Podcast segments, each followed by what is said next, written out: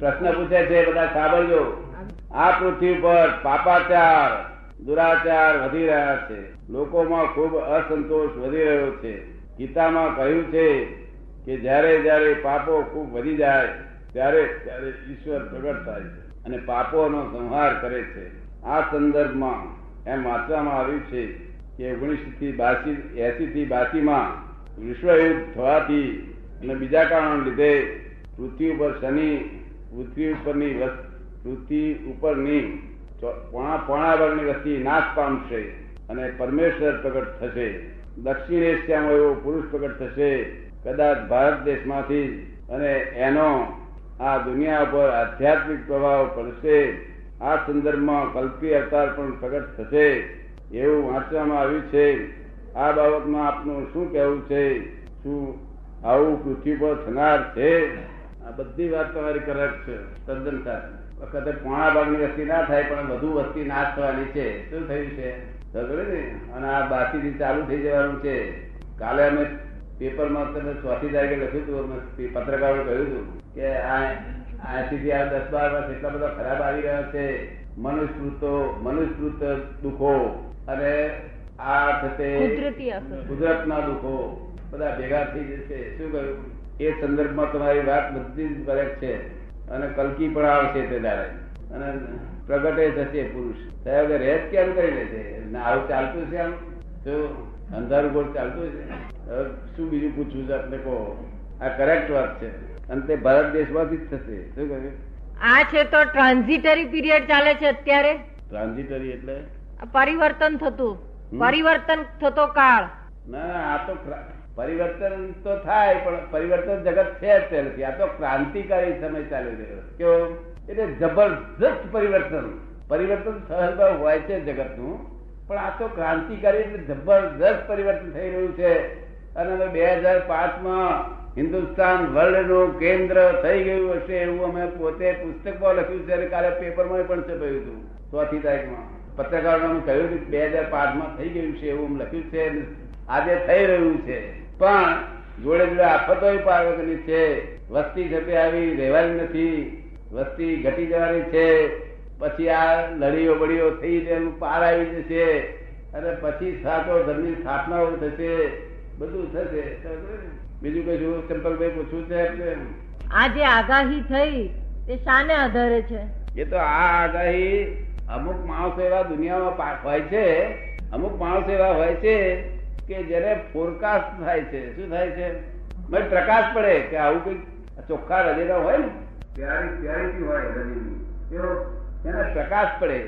તે ફોરેનમાં હોય છે ને આપણે અહીં હોય છે. જો તે બધા ફોરેન બધાના સાથે મત એક આવે છે કે ભારતમાં કશું થશે. શું કહે છે? આ સમજમાં આવે ને. એટલે પ્યોરિટી હોય તો ચોખ્ખું પડે બહાર. હૃદય પ્યોર હોય અગર તો ચિત્ત પ્યોર હોય. જો ચિત્ત પ્યોર હોય તમારું મન કોઈ દાડો ભટકત કરું ચિત્ત શુદ્ધિ માટેનો શું ઉપાય એમ? એક જ્ઞાની પાસે કૃપા પ્રાપ્ત થયો છે એટલે તમારે જ્ઞાનીને કહેવું છે કે મારી પર કૃપા વર્તાવો. ને? કોની કૃપા? કે ભગવાનની કૃપા વર્તે તારે ચિત્ત શુદ્ધિ થઈ જાય પછી બોક્ષ નો માર્ગ નજીક થઈ ગયો અત્યંતિક થઈ ગયો ચિત્ત શુદ્ધિ ને અશુદ્ધ રહે સંસાર છે ચિત્ત શુદ્ધિ થી બોક્ષ છે. શું? મન આમાં ફજત કરતું નથી. મનના વિચાર કોઈ નથી. મન તો નાવડું છે. જો તમે સંસાર પક્ષમાં છો તો નાવડું તમને ભટક ભટક- ભટકાય ભટકાય કરશે. અને જો આ મોક્ષ પક્ષમાં આવ્યા તો નાવડું તમને કીધા કરી જશે એ તો હેલ્પર છે તમે. મન કશું બગાડ નુકસાન કરનાર છે જ નહીં. મન બુદ્ધિ ચિત્ત ને અહંકાર ચાર જુદા છે કે એક જ છે? એ અંતસ્કરણ તરીકે એક જ છે. પણ જે વખતે જે કાર્ય હોય તે વખતે એનું નામ આપણે છે વિચારણામાં પડ્યું. એટલે મન છે કહેવાય છે ભટકવામાં પડ્યું બહાર તો ચિત્ત તેમ કહેવામાં તો અને ડિસિઝન આપે તારે બુદ્ધિ કહેવાય. કોઈ પણ વસ્તુ ડિસિઝન આપે આમ વાતો વાતો બધી ચાલતી હોય, તે પાર્લામેન્ટરી ડિસિઝન કેવું? એ ચાર જણની પાર્લામેન્ટરી પદ્ધત છે. મન, બુદ્ધિ, ચિત્ત અહંકાર ચારની પાર્લામેન્ટ અંદર ભરાય છે. તેમાં જે બાજુ જે બાજુ બુદ્ધિ જાય, જેના તરફ બુદ્ધિ, તેનું તેનું ચોખ્ખું થઈ ગયું. તેનો તેનો હિસાબ ચાલે. શું ચાલે? જો મન મનના તરફ બુદ્ધિ વળે, તો ચિત્ત રખડી મરે મન, બુદ્ધિ અને અહંકાર તેને એક થઈ જાય. અને ચિત્તને વિરોધ વિરોધ વિરોધ કરાય. શું કરે? અને ચિત્તાપણી ફર્યું, તો મનનો વિરોધ કરે. અને બુદ્ધિ ના અહંકાર બે એક જ છે. અહંકાર તો બુદ્ધિ વગર ઊભો રહ્યો, પાંગળો છે. શું છે? અહંકાર તો અહમ કરે છે, હું કરું છું એટલું જ બીજું કશું નથી. એ ભોગવતો નથી, કશું કરતો. હું કરું છું એટલું જ. અહંકાર, હું જ કરું છું આ. હું જ ચલાવું છું એ જ અહંકાર કશું ભોગવતો નહીં વિચારો. મારો ભાઈ એટલે મન બુદ્ધિ ચિત્ત અહંકાર આ ત્રણે બધે ચારે છે ત્યાં આગળ પાર્લામેન્ટરી પદ્ધતિ ચાલે વિચારો અને લાગણીઓ ભાનને ઘણીવાર બહાર વેડાવે છે. તો સ્વભાનમાં સતત રહે રહી શકાય તે માટે શું કરવું? વિચારો અને લાગણીઓ ભાન ભાનને ઘણી વાર બહાર વેવડાવે છે. શું થાય છે? ભાન એટલે જાગૃતિ. શું? જાગૃતિ બહાર જાય એટલે અંધારું થઈ જાય ને ઘરમાં. લાઈટ લઈ ગયા બહાર, એટલે અંદર થયું અંધારું. વિચારો ને લાગણીઓ. ભાન ને ઘણી વાર બહાર વેવડાવે છે, તો સ્વભાન સ્વભાનમાં સતત રહી શકાય. તે માટે શું કરવું? જો વિચારો લાગણીઓ શેનાથી ઉદ્ભવ થાય છે એ સમજવું પડે. શું કહ્યું? તો એને સ્વભાનમાં રહેવાનો પ્રયત્ન કામ કરેલો કામ લાગે. સમજ પડે? વિચારો લાગણીઓ શામાંથી ઉત્પન્ન થાય છે. એ તો સમજવું પડશે ને બગણીઓ સમજાય છે? ભગવાનનું સ્થૂળ માનસિક ધ્યાન તો સુલભતાથી કરી સ્વરૂપનો ધ્યાન માટે શું કરવું? પણ સચ્ચિદાનંદ ભગવાનનું સુલભતાથી ધ્યાન થાય કેટલો વખત રહે છે? સ્થૂળ માનસિક રીતે પાંચ સાત મિનિટ રહી શકે. એ તો અડતાલીસ મિનિટનો પ્રયત્ન કરવો જોઈએ. અડતાલીસ મિનિટનો પુરુષાર્થ કરવો જોઈએ. અડતાલીસ મિનિટ રહે તો સચ્ચિદાનંદનો છોંટો પછી પડવા મળે શરૂઆત થાય. સાત મિનિટ ચાલે નહીં. અડતાલીસ મિનિટ બીજું કશું એક જ ધ્યાનમાં રહી શકાય ભગવાનના. થોડું માનસિક ધ્યાનમાં. સમજાઈ ગયા? અડતાલીસ મિનિટ ધ્યાન રહેવું જોઈએ અડતાલીસ મિનિટ થાય તો તમને ફળ- ફળદાયી થઈ પડશે સચ્ચિદાનંદ કઈ સ્વરૂપ ને કઈ એનો આભા પડશે સમજ ને? આભા. પછી ધીમે ધીમે આગળ વધતું જાય. પછી બીજું શું પૂછવાનું છે? હૃદય ધબકતું બંધ થઈ જાય. ત્યારે આપણે કહીએ છીએ કે મોત આવ્યું. ડાક્ટરો કે છે. હૃદય ધબકે તો નાડી ધબકે નાડી ધબકે એટલે નાડી ના દેખાય એટલે ડાક્ટરો કે ગયા. નાડી ના દેખાય એટલે હૃદય જુએ એટલે તેને ગયા એમ કહી દે આપણને. પડી? ઘણી વાર છાપામાં એવા કિસ્સા વાંચ્યા છે કે અમુક મરેલી વ્યક્તિ ફરીથી જીવન થઈ હોય. એ પ્રક્રિયામાં શું સમજવું? દેહમાં ફરીથી જીવ આવ્યો કે શરીરમાં આત્માએ ફરીથી પ્રવેશ કર્યો? આપનું કેવું તદ્દન સાચું છે. એમાંથી ફરી જીવ કોઈ અપવાદ એવો બને છે કે ફરી નાડી ચાલુ થઈ જાય છે. સમજો ને? ત્યારે શું થાય? કે આ ફરી જીવ આવ્યો, બરોબર ને? તે અમુક સંજોગોમાં આવું બને છે, અમુક સંજોગોમાં. સર એ જીવ અહીં તાળવે ચડી ગયેલો હોય છે. શું હોય છે? હૃદય બધે બધું બંધ થઈ ગયેલું હોય. અને તાળવે ચડી ગયેલો હોય છે. એટલે તાળવેથી પાછો ઉતરે, એટલે પાછું ચાલુ થઈ જાય. ને? એવું બને છે. એટલે અહીંયા આગળ ડાક્ટરો પણ વિચારો પડી જાય છે, નવો જીવ આવતો નથી અને દેહમાં ફરી ફરી જીવ આવતો નથી. કે શરીરમાં બીજો આત્મા પ્રવેશ કરતો એનો જ છે આત્મા. તમે કહો નીકળ્યો નથી પૂરેપૂરો. આટલાથી નીકળ્યો, આટલા નીકળી ગયો ઉપર ચડી ગયો. અહીંયા આગળ દસમ સ્થાન છે ને, ત્યાં ચડે છે. હવે એટલો તમારો ખુલાસો થયો, આગળની વાત કરીએ માણસ મરી જાય અને થોડા સમય બાદ ફરીથી મૃતદેહમાં જીવતો સંચાર થાય છે. શા કારણથી બને છે? આમાં કોની ભૂલ છે? જીવાત્માની પરમાત્માની? આ સંસાર જીવનનું અને મૃત્યુનું કોણ કંટ્રોલ કરે છે? કઈ શક્તિ કામ કરી રહી હોય છે? જીવનું અને મૃત્યુ માટે કોઈ સિદ્ધાંત કે નિયમ હોય છે? બધા નિયમ અને સિદ્ધાંતથી જ વર્તે છે. આ નિયમ વાળું જગત જ નથી, સિદ્ધાંત જ પૂર્વક જ છે. મૃત્યુનું કોણ કંટ્રોલ કરે છે તો તમે જાણતા જ છે ને, કોણ કરે છે? એટલે બધા નાના છોકરા જાણે છે જમરા જમરા ને જમરા કે છે લોકો?